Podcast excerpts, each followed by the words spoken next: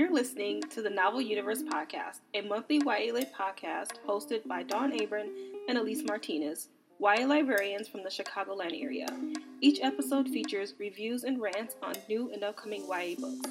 We're here to help you navigate your TBR pile. What's good, what's bad, and everything in between. I'm Dawn, the criticizer of books. And I'm Elise, the rejecter of romance. So turn up the volume. Here we go.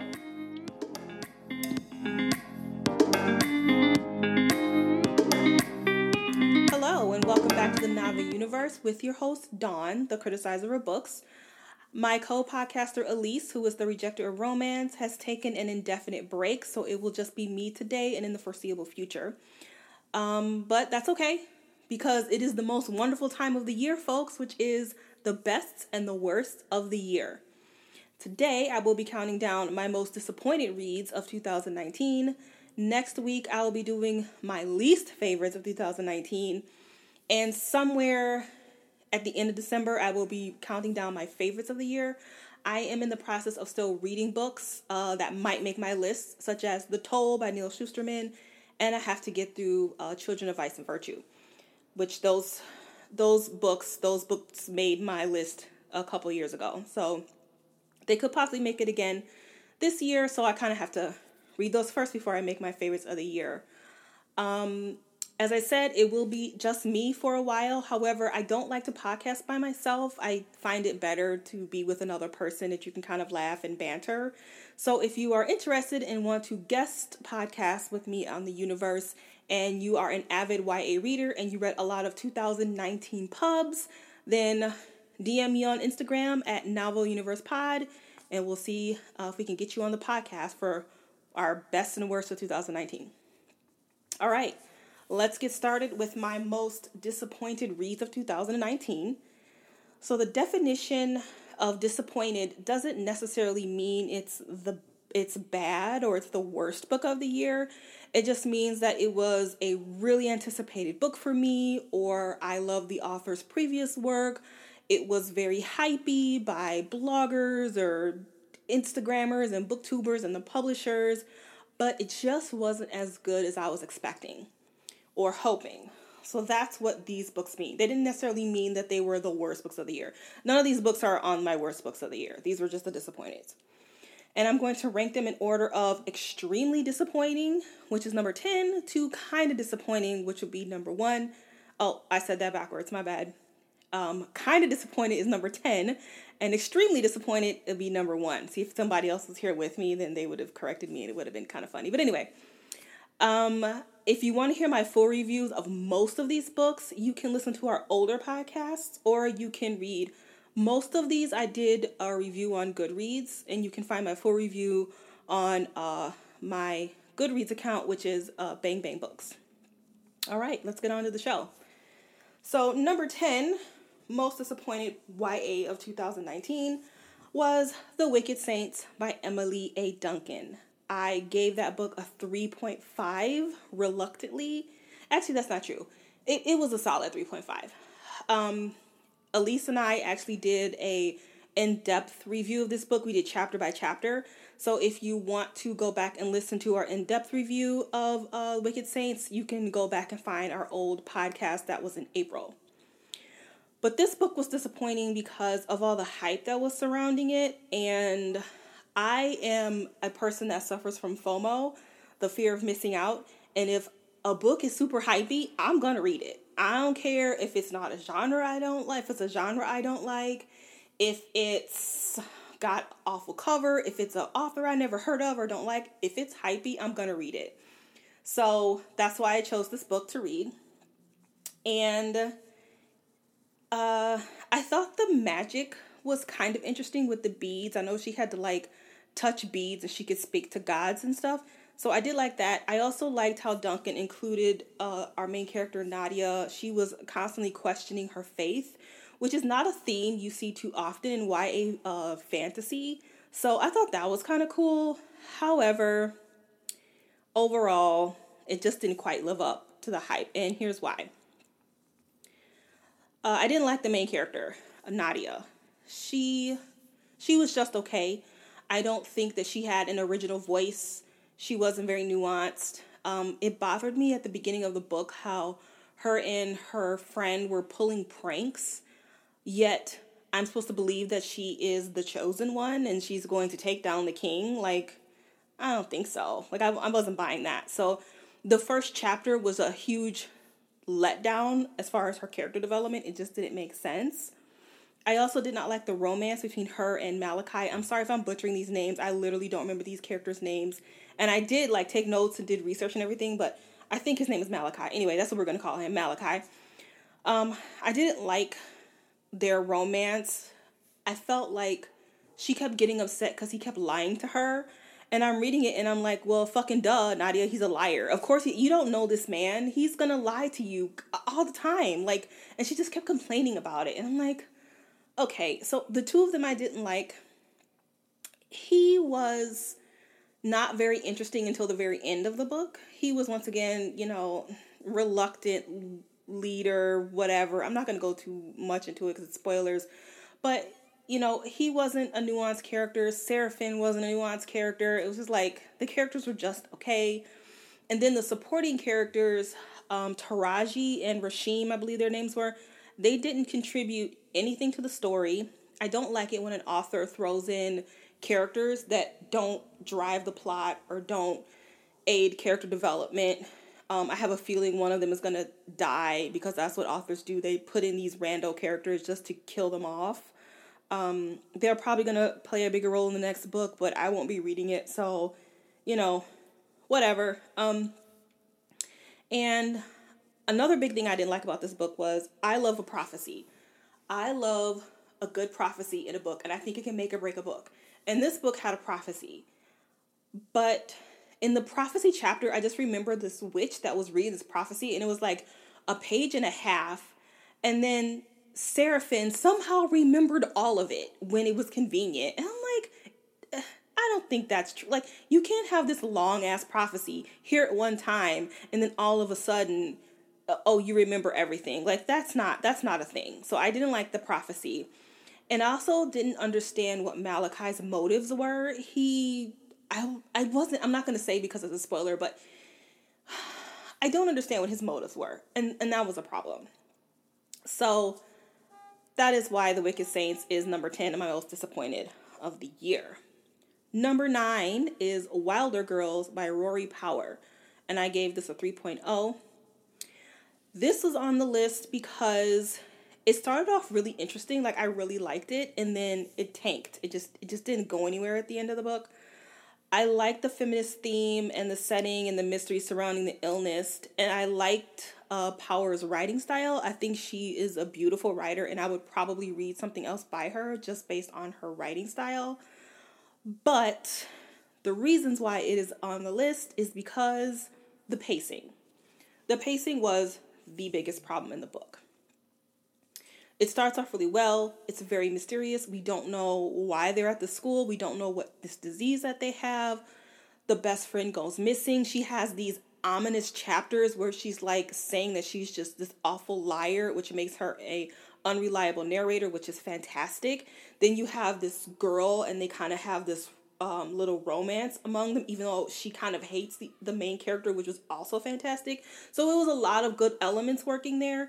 But this book does this thing that I hate what authors do, and that's when they they build up mystery and add new stuff and they add a new character with the uh, ulterior motive and then they add this other character that's shady bit shady boots and then you don't know what the hell's happening until the last chapter i don't i don't like that i i prefer when an author drops in hints so that you can have some sort of like theory or make some predictions. You know, it makes the reading experience more fun when you are kind of contributing to it or not contributing to it, but you you can find something to keep you going. It's like some sort of like prediction or even if you're like totally wrong, it's still it's still fun to try and see if you can figure out based on the clues that the author gives you and she kind of does. You can tell this is a feminist book, but the end reveal was like, what the hell was that? I didn't see that coming at all. And it really bummed me out because I was really into the book. I was really into the writing style. I loved the friend. I can't, once again, I can't remember anybody's names. I'm sorry.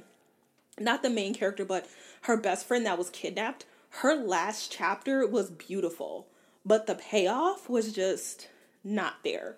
So, mm, I really wanted more from this book. Didn't quite happen, so it made the disappointing list. Number eight is 10,000 Doors of January by Alix Harrow. I ended up DNFing this book at 77%. So this made the disappointing list because the writing style was really beautiful, but um and I was kind of going off that. I saw I always go on Goodreads to see what other people are saying before I read a book. And a lot of people were saying that the writing was very beautiful, very metaphorical, and that's my jam. I love a metaphorical um, writing style. I love a flowery language as long as it's making sense and not being flowery for flowers. Like I don't need you to expound on a tree for 10 pages. Like I don't need that. But if it's important to the plot and the tree symbolizes something, I can handle a tree a tree description for a, a paragraph or so. But I read this book because of the hype and everybody was saying it was really beautiful and everything. And I picked it up and this is the reason why it's on the list. Um Okay, so I don't think this book is YA, first of all. I think it was pushed as YA because our main character is starts off at like 6 or something or 8, I don't know. By the end of the book she's still a teenager. So I think this is being pegged. It was it was pushed as YA because of the main character's age, but it's not YA because of the writing. I am a librarian. I'm a teen librarian, and I would not know what teen to give this book to because they would be bored by chapter three. It was so slow.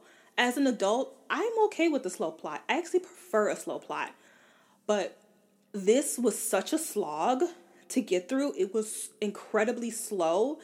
And considering the fact that it is a time travel book, I believe when I DNF'd, I don't even think they really time traveled yet. Or I was just getting to it. And by then I was over it. I was like, where is the time travel? Like, I, it was non existent. And maybe that's not the point, but then don't peg your book as a time travel book if you're not going to travel through time. So it was a slog to get through. There was a chapter where Harrow expounded extensively on doors and the significance of doors. And it started to read like somebody's thesis paper, like their doctor doctoral paper about doors and the symbolism of door. And I'm like, don't tell me every every explanation or every symbol that the a door means you're taking away the experience of the reader to try and figure it out on their own or if you have the book as a discussion book for book club you know i i've been in book clubs i run a book club like that's that's what you want you want to be like oh my god there's a door on certain chapters and what could the door mean i don't know let's look it up what the symbolism of a door is like you talk about that and she took that away. She took that experience away from the reader, which I hated. And another thing I hated about this book, I won't say hated, but I didn't like about the book is that Ada, 80, I don't know how to say her name. Her chapters were told by other people's points of view and not by her own. And I found her to be a very interesting character, but to hear her story being told by randos from some interview. I didn't like it, especially when everybody else's point of view was a little bit better. Um, I didn't like that Harrow didn't talk about her world enough. Now, maybe I DNF'd too early and she went into it later, but it was clear that this took place in the very far future where nobody okay never mind it's a spoiler but anyway, I'm not going to get into it. But her world was fascinating. And I didn't get to see it or, you know, read about it. Like I said, maybe I DNF too early. I don't know. Let me know. But we have our main character, January, who is a brown person in the 20s or the 40s, 1920s, 1940s. But she's not like, she's like a red brown, which is different. Like brown people are, you know, they're brown. They're not red brown. And so because her color was a different was off, it makes her interesting. But she didn't really go into where she's from enough for me. At least not by 77% of the book. Um, and that leads me to the discussion on race. Alix Harrow, I believe, is not a black or brown person, and she's writing about characters who are brown and our main character is incredibly lonely, which I think she she conveys that quite well, this girl's loneliness. But her race adds an element to loneliness that Harrow just did not tap into. And I felt that was unfortunate. And there were a lot of other black characters in this book that once again living in America in the 20s or the 40s, I can imagine was shitty. It's kind of shitty being black in America right now. I am black, by the way. So the fact that we have these black characters in this book and yet race is not talked about at all through the turn of the century. I mean, I wasn't insulted or anything by it, and I'm pretty sure she didn't want to go into it because she's not a brown person, but I don't know. I just felt like it would have added so much more to the story. So, if I go on and on about a book like that, it's because I'm really, really disappointed because it has such great potential. And I get so frustrated when I read these really good and interesting different books because I read a lot of fantasy. And fantasy tends to be quite repetitive.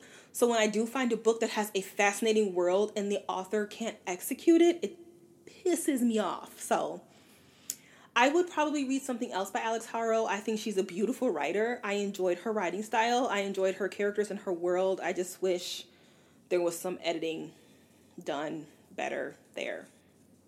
All right. My number seven on my disappointed of 2019 is We Hunt the Flame by Hafsah Faizal. I apologize if I butchered her name.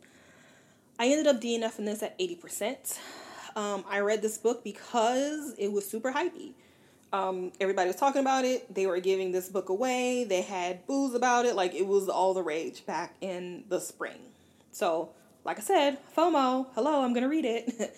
and she's a fellow booktuber, blogger, entrepreneur. I've seen her at conferences. Of, of course, I'm going to try and read something by a fellow um, book lover in the book community. So, I like the presentation of this book as, like I said, as a black person. When you get a book about about brown and black people, that's a fantasy. That's a huge plus because most most books featuring brown and black teens are contemporary books and it's always about like depressing stuff like bullying or racism or blah. but when you get in a fantasy it's like cool you know that's great. I want to read about a girl who can kick ass and who's also brown. Um, but this book didn't quite do it for me because the main reason is because the pacing was agonizingly slow oh my god. Um 80% of the book I got through and our main character still had not found the damn book. She was just going on her journey to find this fucking book and by 80% she still hadn't found the damn book and I was over it. I was over it. I, I couldn't do it anymore. So that was my major problem. It was too slow. I like a slow plot. I prefer a character driven plot over a plot driven story over action. But this was just way too slow. Um, I didn't like the romance between her and the prince. And the first romance with her best friend was weird that I won't say because of spoilers. Um, I have deal breakers when I read books. There are certain deal breakers that I just I can't forgive and I will drop a rating fast as hell and one of them is called I call the sudden epiphanies. And basically what that means is if a character has no background knowledge of a certain subject, doesn't have anybody else with them to help them, but all of a sudden they figure out where the sword is to kill the king because I know, I remember some random conversation that I had a year ago with some rando homeless person. Now I remember where the sword is. No, that's what I call a random, uh, uh, a sudden epiphany. And this book was riddled with it. Our main character didn't know shit. She was by herself a lot of the time, but man, did she figure stuff out really quickly. Like, th- that's a total deal breaker for me. And it happened way too often for me to forgive it. So, sorry, We Hunt the Flame. I wanted to love this book, but didn't quite. Number, number on? Six. The Merciful Crow by Margaret Owen. I gave that a 3.0. I read this book because it was hypey, and that's why I was excited about it, and the cover is beautiful. But, ugh, no. Um, the only thing I kinda emphasize kinda liked about this book was the world. And by kinda, I mean I'm reaching. I had to find something because otherwise I really didn't like any of it. I didn't like any of this book at all. And the main reasons why, I actually had a lot of reasons, but I'm not going to really go into all of them. But word choice was a problem. Reading this book was difficult. Um, you know how when you were a freshman in high school and you had to read Shakespeare for the first time in your life, and you're like, oh, what the fuck language is this? And your teacher's like, oh, it's English, dumbass. And you're like, no, it's not. It's hard to read. That's what I felt like reading this book. She would put words together that didn't go, and it made it, I couldn't read it fast. Um, I'm an English major, and I was a tutor, and when we would teach kids how to read, we would teach them sight words. So all you do is flashcards, and sight words are words that you see very often. And the whole point of that is so that when you read, you can predict the text or you don't have to sound out sight words because you know what they you know how to pronounce them immediately. And so that's why we're able to read really fast because we know what the word is going to say. We don't have to pronounce it. We don't have to sound it out. We can predict what the text is going to say and it allows us to read really fast. Whereas when you put words together that don't go, it stops you from reading fast and it makes you have to go back and reread and go back and try and figure out what the author's trying to say. And one could argue, well, that's a good thing because it's making you think. No, she's not, the writing isn't profound. She's just trying to make a new language, but it felt forced. And so, one example I gave in my review is the main character is talking to one of the characters and she says, I don't truck with jewelry. And I'm like, I don't truck with jewelry? Is truck a verb? I, I, and I had to look it up and I'm like, okay, it just means to like carry. And like, why not just say carry? Like, is is their language or their way of speaking adding to the ambiance of the story? No, it, it's not. Just speak like a normal English speaking character. And it bothered me so much that I hated this book. I almost put this on my worst of the year, but it, I gave it a three. So it, all my worst of the years are twos and ones and zeros. So it didn't quite make that list, but so that was a big problem. Another problem I had was the prince was really, I had like nitpicking stuff. Like the prince was really immature, and I'm supposed to like root for him and be like, oh, he's gonna be a great king, even though he can't pick up social cues. Like, it's stupid stuff like that. And then the magic system, like, one could drive holes through this magic system. It was ridiculous. It was, I, I can't remember specifically what happened, but one particular part that bothered me early on in the book, they're traveling and they have to go up a tree because people are coming and they don't want to get found. So they go up a tree and she makes them invisible.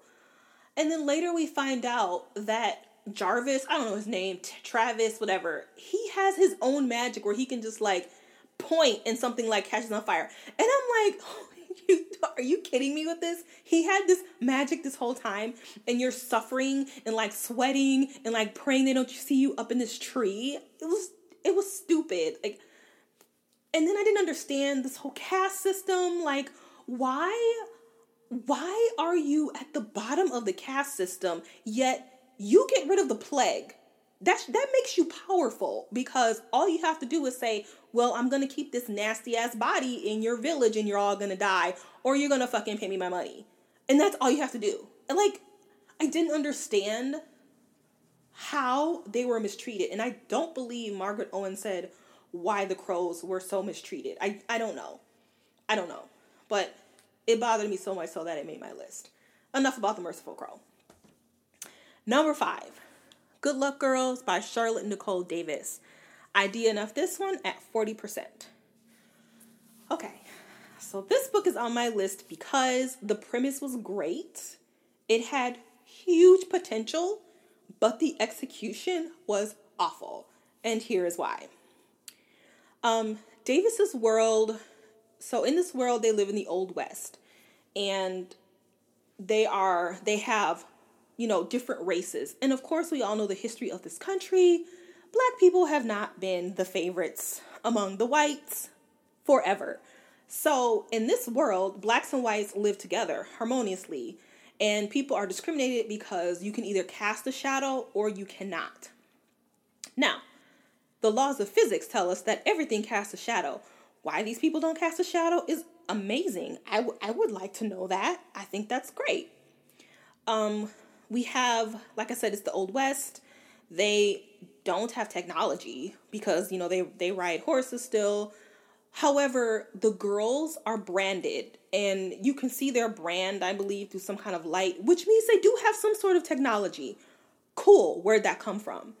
There are some supernatural beings. They're kind of like um dementors and like half human, half creature things. That's cool. Let's talk about that. Um there's an empire and not a government. Like how did that happen? Like there were so many interesting elements going on in this book. However, by 40% of the book, the author had not focused on any of that. She chose to focus on these girls who ran away from a brothel because she killed one of the main guys. Um, there's a show on Hulu or Amazon, I believe. I think it's Hulu called Harlots. That's their fucking plot. So I've seen that before.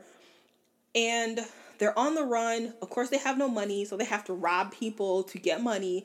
And along the way, they meet this guy who's like, hey, I'm handsome, I'm charming, and I'm gonna help you, but you gotta pay me. And of course, the main character is suspicious because why wouldn't you be?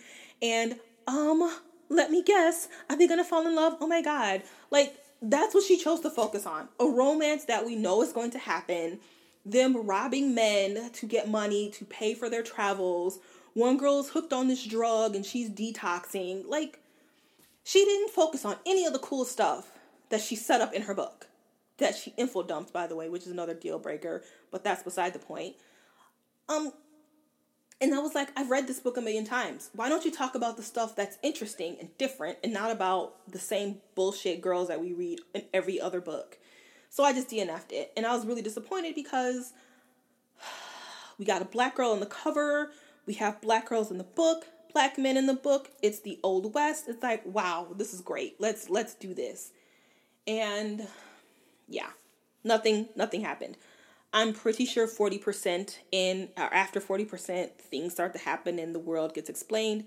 But if I'm not intrigued by the first almost half of the book, I'm over it. And that's what happened. I was over it.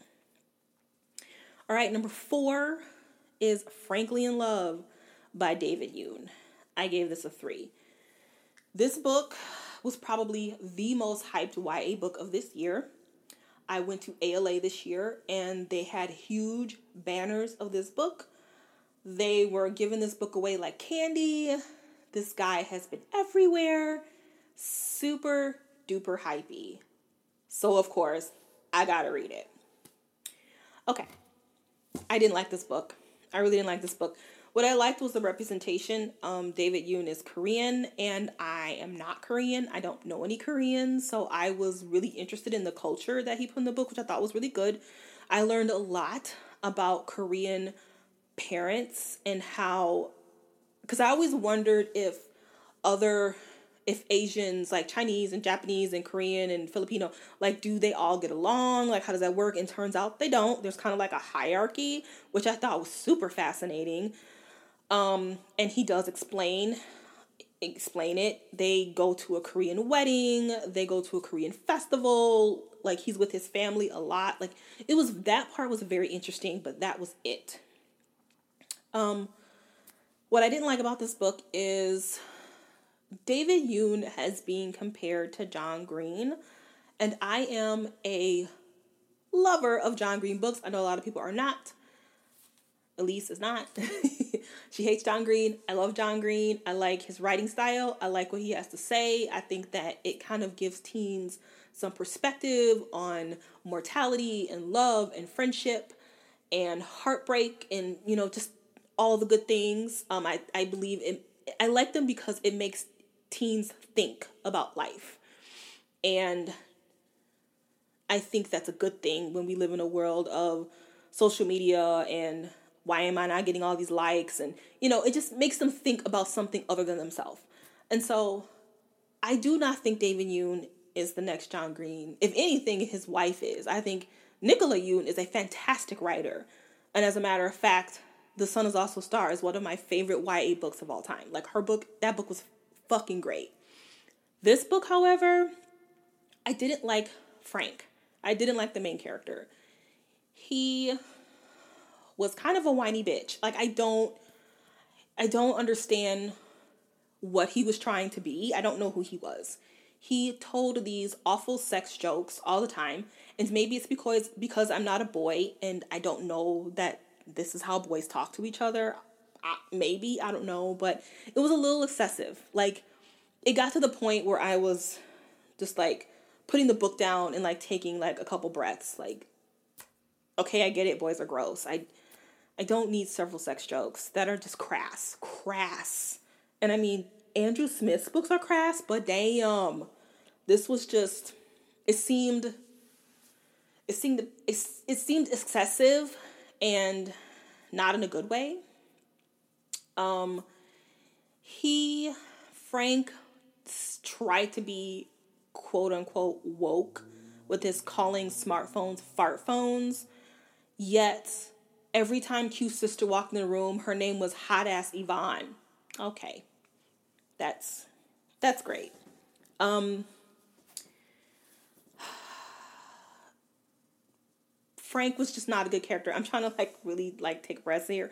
Frank was just not a great character. I didn't like him at all. Um I did not like David Yoon's writing style.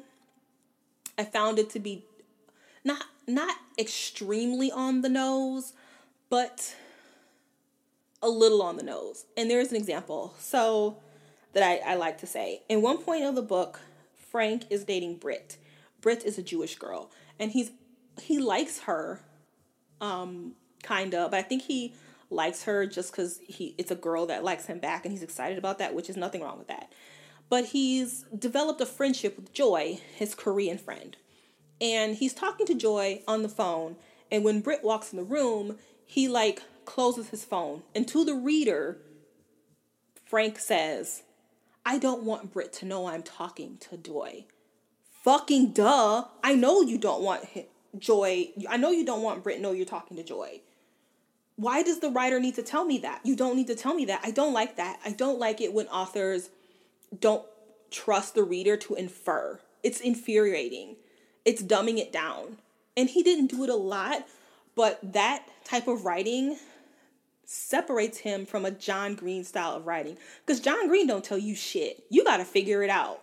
You got to figure out why this girl is looking up in the sky and noticing that the tree branches are breaking up the sky and how that relates to her dead father's phone. That's up for you to figure it out. And that was in Turtles All the Way Down. In my team, my team book club, had an extensive conversation about that. Like, and so David Yoon has to tell us this minor thing that we can infer. I know I'm like going on my soapbox about it, but like little stuff like that really bothered me. And this book had such potential because we have a kid who has incredibly racist parents and they're not white. And a lot of people think that brown people cannot be racist, but they can. And David Yoon has this opportunity to talk about having racist parents and dealing with that. And he kind of does it, but it doesn't quite do what I would have wanted to do.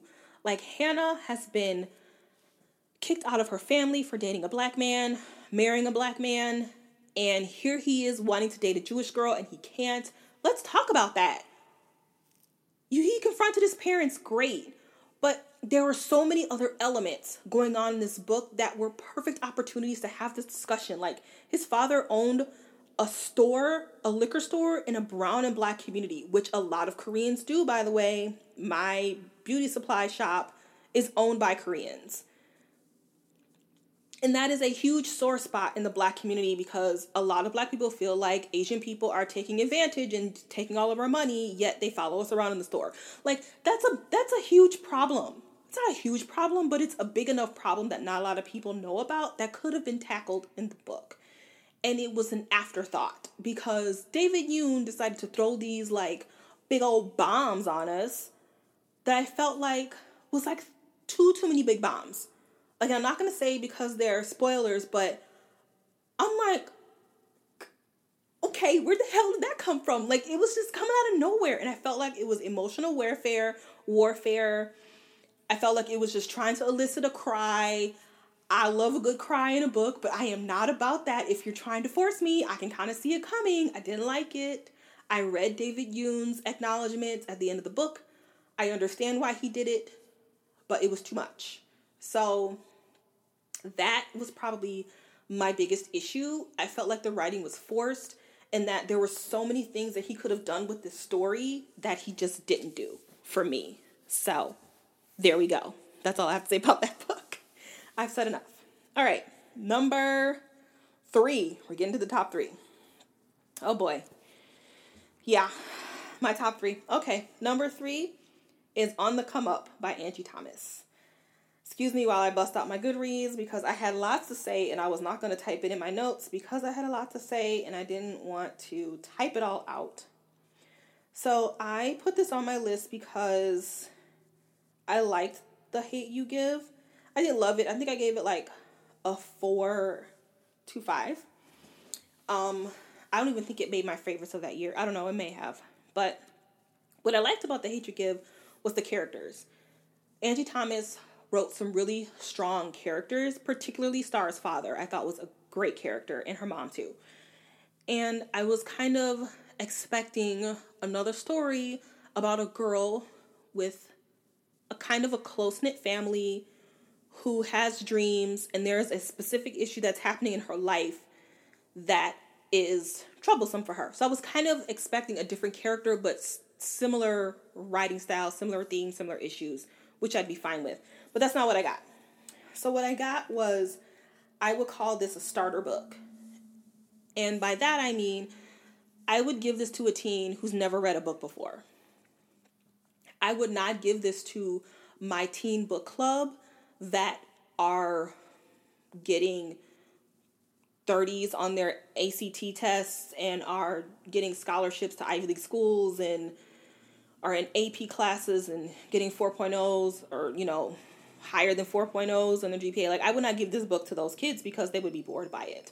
I would give this to a kid who is not a big reader, but they see, you know, somebody who possibly looks like them on the cover or somebody who's into music and they're into music or somebody who has to be bused to um, a white school and they're not white or you know whatever. Like i would give that to that kid who doesn't read. I would not give this book to a reader. Whereas the hate you give i would because the hate you give had a lot of things going on in there a lot of great themes that you could pick apart and really have a good discussion. This book you could not. So i think well i had several issues with the book one of my biggest issues was that I think Thomas was trying to do too much. As the kids at my library say, girl, you're doing too much. And she was doing too much. We have our main character who wants to be a rapper, but her mom has lost her job, so she can't pay the bills, and she likes her friend, and he doesn't like her back, and her other friend is gay, but he's secretly dating a guy, and she gets bused to a predominantly white school, and there's an incident at the school, and her aunt's in a gang, and his her brother can't find a job even though he has a college degree. And her father was murdered by a gang member and her mom used to be hooked on drugs and her grandma's an asshole. Like that is a lot. She is trying to jam into a 400 page book if that. I just want her to take a couple of those things and focus on them. And when she has all this stuff crammed in her book there were some things that were important that were left out particularly the incident that happened at school. She was basically profiled by the school officer. He he threw her down and like claimed that she had a weapon or drugs or something. I can't remember. That's a huge that's a huge deal. That's a huge thing that's happening right now where teens are just being profiled because of their race and they're not doing anything. But she doesn't really have a chance to go into it because she has all this other shit that she has to wrap up that really don't contribute much to the plot. Um, so that was a huge problem I thought the themes in this book were really dumbed down. So, where we had Starr, who was grappling with living a double life essentially where she has to be hood to her black friends but then she has to be white and perfect and sweet to her white friends and she got this white boyfriend and she kind of hides her white boyfriend and you know like she's kind of living this double life and that's a big theme whereas this book we have Bree who she kind of holds all her anger in because she doesn't want to cry because crying is weak are you fucking kidding me with that theme really that's what we're going with that with this book we can do better than that Angie Thomas come on like that theme was lame. Um, I'm trying to see what else did I say in my review. I just didn't think it was critical enough. Like, and that's why I call it a starter book. Everybody knows that people who don't like to cry, they they consider it to be weak, but it's not necessarily weak. Like that theme is prominent in YA YA books. And it's just not that's a starter theme. It's not a theme that you can really sink your teeth into and really have a good discussion about it. The characters in this book were not great. Like i didn't even like Bree because she was kind of she was kind of a bitch. Like and she was kind of selfish. Like i'm not going to really go into it and that really wasn't my biggest problem as far as she her character development was concerned but i felt like her best friend trey and I think he was the one that was gay. I don't know, maybe not. Anyway, that's not the point. My point is that her brother was an underused character. This is a man who has a college degree, yet he delivers pizza. But he is so positive. He's just like, you know what? This is just a bump in the road. I'm still going to work hard. That was a great theme that was info dumped. Like, that would have been a great discussion to have among kids who think that because you get a college degree that you're automatically successful and you know we have a lot of teens or kids right now who have a college degree that are working at the mall and i think that her brother had some great things to say about that situation. I was one of those kids working at the mall with a master's degree. So you know she could have gone somewhere with that. She didn't. Um okay another thing that bothered me with this book is Bree is supposed to be this aspiring rapper, and she is like really excited. She gets a, a, a, record deal, and, and actually, I'm wrong. She's not really excited. Like, there's so much going on with this book that when she does get a a a a music deal, she's just like, "Yay, music deal! All right, my aunt's in a gang now, and my mom's on drugs, and you know, it's like, okay, this book is supposed to be about her being going on the you know getting her come up or whatever you want however you want to say it but she didn't even focus on that. And then when we did hear her rhymes they were not great rhymes. I'm like this is supposed to make you an amazing lyricist? I'm gonna go with hell no. And i was laughing. I was laughing at her rhymes. I shouldn't be laughing. I should be like yeah girl yeah yeah. It's just like no girl no no. So I thought that was a little laughable. I was really disappointed in this book, clearly because I keep talking about it. The more I talk about the book, the more disappointed I am in it. I was just so disappointed because, you know, I thought Angie Thomas did a really good job with The Hate you Give. And this one, I don't know, maybe she had to be the deadline. Maybe they were like, ooh, girl, we need to make more money off you. Crank it out. And she was just like, okay. I mean, I, I don't know the circumstances, but her sophomore book was just, ooh, not great. All right let me move on to number two. My number two book was Rayne and Delilah's Midnite Matinee by Jeff Zentner. I gave this three, a reluctant three, but oh geez. Okay, so this book was disappointing because I love Jeff Zentner. I loved The Serpent King. I make teens read it all the time, even though it doesn't circ because that book, that cover is god awful. So teens don't check it out. Um, it was amazing. And so therefore, I like Zentner. I like his writing style, and so I want to read subsequent books. Goodbye Days was okay. I didn't hate it. It was just okay. It wasn't the level of um, The Serpent King, but nonetheless. But this book, oh boy, this book was awful. It was so bad. And it's on the list because it was okay. Let me first let me start by what I like about the book. I try to start with what I like. So I like the themes that he was trying to go with here.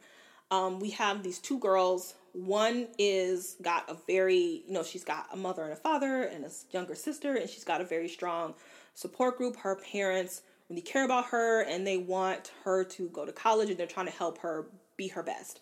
And then we have another girl, uh, I don't remember which is which. I think it's Delilah. Delilah is a single mom. Her mom is on medication. I believe she's bipolar or depressed or something. And Delilah has to, you know, help take care of her mom. Her father abandoned her when she was younger. She's not college bound. And they have this this show on cable access where they talk about like um um old B rated B rated um horror flicks. And this is all Delilah has. But she knows Rayne is going to go away to college. And it's sad. And I think that happens a lot with teens when you turn, you know, when you're 18 and you're a senior in high school and you and your little tight knit group tight knit group of friends, not everybody's going to the same college. You might be going to different colleges. Maybe you're not going to college and they are and you feel like a piece of shit. Or, you know, circumstances happen and a lot of books don't talk about that and I think that he tried to do something with it, which was great. He also talks about parents, and even though we don't all have two parents who are perfect and have great jobs and are eating dinner with us at home every night, doesn't mean they don't care. Like, everybody's parents are different and they still love you, and that's great. Even though you have one parent or two parents or four parents, whatever. Like, your parents, if your parents are there to support you, then they love you. That's a good thing. You should hold on and be grateful for that. So I do I did like what he was trying to go for, but the execution was fucking bonkers. So these two girls go to this this convention and while Delilah's off finding her father, which was fine, like her going off to find her father, that part of the story was fine. Cuz this is when she kind of comes to realize, you know, I'm not going to say it's too much of a spoiler, but anyway, Rayne goes off with her MMA boyfriend, fighting boyfriend, and they go on this wild goose chase with this guy that they're trying to collaborate with. And it is so over the top. I know it's meant to be funny, but in my opinion, Jeff Zentner cannot do funny. I think he's a funny person. I've seen him in person. I think his Instagram is great and his Twitter is great but he can't write humor. I don't think he writes humor well, and it showed in this book. It was not funny, it was over the top, and I could not suspend enough belief that this is what was happening at this convention. I just couldn't do it. And it just became a farce. So, I need Jeff Zentner to write in his lane what he's good at, which is like depressed teens, bullied teens, teens with shitty parents. Like that's what he needs, and teens with great parents. Like that's what he needs to focus on. Let's hope his next book goes back to that lane because that's where the Zents shines. Okay, number one. My number one disappointing book of 2019, and this hurt my feelings so much. I was so upset by this book. I didn't even finish. I had the DNF at 70%, and that is Kingsbane by Claire Legrand. I love Furyborn. Furyborn, I believe, was my number three book of last year or the year before, I can't remember. That book was like great. I personally loved it. I I wouldn't say I compared it to Game of Thrones, but I think she had a very interesting world on her hands where we have a girl who's in the future and we have a girl who's in the past and we're like reading the story out of order and we have a prologue and we find out what happens at the end of this story. Well like well not the end the middle of the story but we have to work our way to the middle of the story. Like that's fucking great. I was all about that there was violence and sex and all kinds of great stuff in book one and in book two was just a convoluted hot ass mess. I was so confused by everything and Rielle oh my god so she has to find these horcruxes that's gonna call them horcruxes because i don't know to stop the end of the world. And so she like goes to the monks or whatever and like, I need to find these damn horcruxes. And we're like, oh well, we're not gonna help you, even though it would make the stopping of the end of the world faster. You know, we're we're gonna we're gonna make you look for them on your own, even though Corien and the other bad angels are breaking through the gate and they're going to kill us all pretty soon. But we have all the information yet. We're not gonna tell you. Okay, okay, Dumbledore, that's great. Okay. So then they're like, oh, you know what, psych? We are going to tell you. I was kidding. We're going to tell you. Oh, no, no, we're not going to tell you. Sorry, we're not going to tell you. Meanwhile, she's banging Audric, she's banging Ludivine, and Corien comes in. Oh, Corien. Oh, God, I can't resist Corien now. It's like, oh my God, I can't, I can't with this book anymore. As you can hear my voice, I was very upset about this book. I wanted to love it. I met Claire Legrand at ALA, and I was excited, and I can't read book three. I'm over it. I'm over it. It had such potential, and I just I I died a little bit inside after I DNF'd this book at like seventy percent.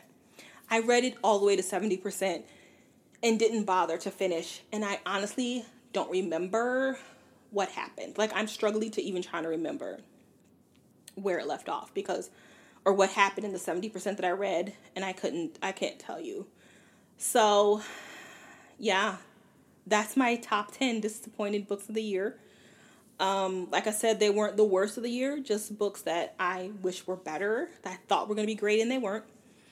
I would love it if you could tell me some of your most disappointing books of the year, and if some of these books on my list were your favorites. Sorry, not sorry. You know, we all have opinions like assholes. Sorry, not sorry. Um, but I would love to hear what your disappointing books of the year are. Remember, although this has been fun, I do like to talk with other people on the podcast. So if you're interested and want to podcast with me with your worst of the list or your best of the list, DM me at Novel Universe Pod. And we're back to the shitty outro. That's all I got. And I'll see you next week.